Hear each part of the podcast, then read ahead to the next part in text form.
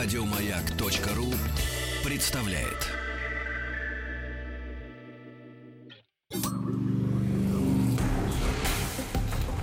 Объект 22. Эффект Стаховского. Это эффект Стаховского, объекты явления и процесса, получившие название в честь исторических или вымышленных персонажей. Я Евгений Стаховский, выпуск 30 «Гильотина». Гильотина – орудие смертной казни через отсекание головы. Название получило по имени французского врача Жозефа Гильотена. Это устройство не было изобретено гильотеном и вообще далеко не первое механическое средство для обезглавливания. В некоторых европейских странах такие устройства появились еще в конце 13 века. Например, в Англии существовала виселица из галифакса, применявшаяся приблизительно с 13 по 17 век. Виселица представляла собой монолитную деревянную постройку из двух стоек высотой в 4,5 метра. Наверху балка и топор, который скользил вниз и вверх по пазам в стойках. В Шотландии усовершенствованная виселица из галифакса называлась «мейден» — «девица». В Италии нечто подобное называли «манаия», то есть топор. А в Германии и вовсе был механизм, такой своеобразный молот, с помощью которого в шею вколачивали железный топор. Часто такие приспособления попросту стояли на городской площади. Во Франции долгое время предпочитали сожжение, четвертование и приводящие к смерти пытки. Знатным особам отрубали голову мечом или топором.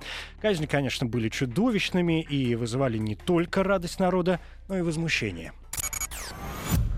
10 октября 1789 года профессор анатомии и депутат учредительного собрания Франции Жозеф Игнас Гильотен, а в некоторых транскрипциях Жозеф Иньяс Гильотен, предложил ввести единый для всех, надежный, самый быстрый и наименее варварский способ казни через обезглавливание с помощью особого механизма.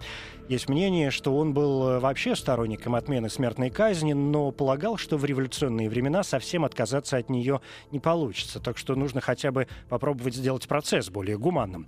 После двухлетних дебатов 3 июня 1791 года предложение гильотена было принято и стало единственным способом исполнения высшей меры наказания.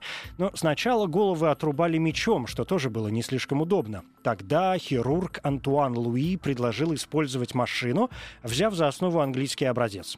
Устройство сконструировал клавесинный мастер Тобиас Шмидт, между двух вертикальных балок закреплялся тяжелый весом до 100 килограммов нож, называемый в народе барашком.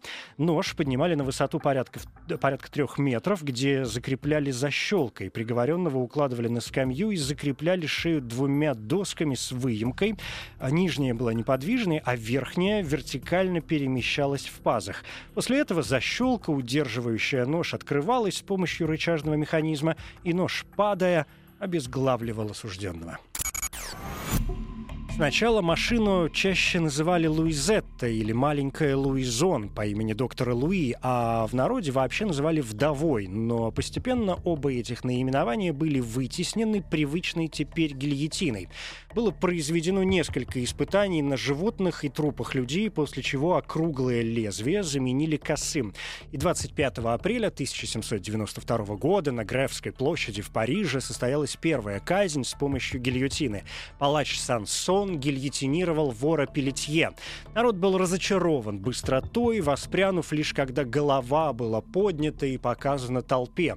Бытовало мнение, что после отсечения голова еще секунд 10 может видеть, и голову казненного поворачивали лицом к публике, чтобы тот в последний раз мог увидеть насмехающуюся толпу. Вскоре с Гребской площади гильотину перевезли на площадь революции, теперь это площадь Согласия, где и провели большинство казней времен Великой Французской революции революции. По всей стране установили порядка 50 гильотин, с помощью которых казнили до 60 человек в день. 21 января 1993 года был гильотинирован Людовик XVI. В октябре того же года королева Мария Антуанетта, в ноябре бывший герцог Орлеанский Филипп Эгалите, ну а дальше и сами деятели революции – Д'Антон, Демулен, Робеспьер, Сен-Жуст и другие. Попал под нож и первооснователь современной химии Антуан Лавуазье. Казни совершались публично. В приговоре говорилось, что голову человеку отсекут именем французского народа. Произносилась традиционная фраза «мужайтесь», час искупления настал. После этого папироса, рюмка рома и пройдемте. 70-х годов 19 века появилась усовершенствованная разборная гильотина системы Берже. Ее привозили к месту казни и просто без эшафота ставили на землю. В 1909-м во Франции была запрещена фото- и киносъемка казней. 17 июня 1939 года в Версале перед тюрьмой Сен-Пьер прошла последняя публичная казнь. Обезглавили убийцу семи человек, немца Ойгена Вейдмана. Казнь была задержана на 45 минут и состоялась на рассвете в 4.50 утра, по слухам, для того, чтобы фотографы успели все-таки заснять процесс казни. Возникли скандалы с прессой, и в итоге публичные казни были запрещены. Особой популярностью гильотинирование пользовалось в нацистской Германии. Таким способом казнены около 40 тысяч человек, в том числе, например, чехословацкий журналист и антифашист Юлиус Фучик. День смерти Фучика, 8 сентября, установлен как Международный день солидарности журналистов. Обезглавливание считалось неблагородным видом смерти, в противоположность расстрелу. Последняя казнь с помощью гильотины состоялась в Марселе 10 сентября 1977 года. Тунисский иммигрант Хамид Джандуби казнен за пытки 21-летней Элизабет Буске. В 1981 году смертная казнь во Франции отменена указом президента Франсуа Миттерана.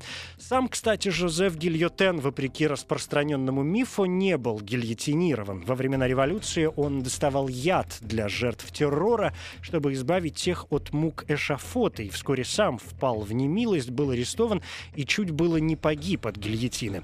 От смерти его спасло 27 июля 1794 года, день падения Робеспьера. По выходу из тюрьмы Гильотен снова занялся врачебной практикой и умер в 1814 году от карбункула. Родственники долго пытались добиться переименования гильотины, но порой проще сменить фамилию.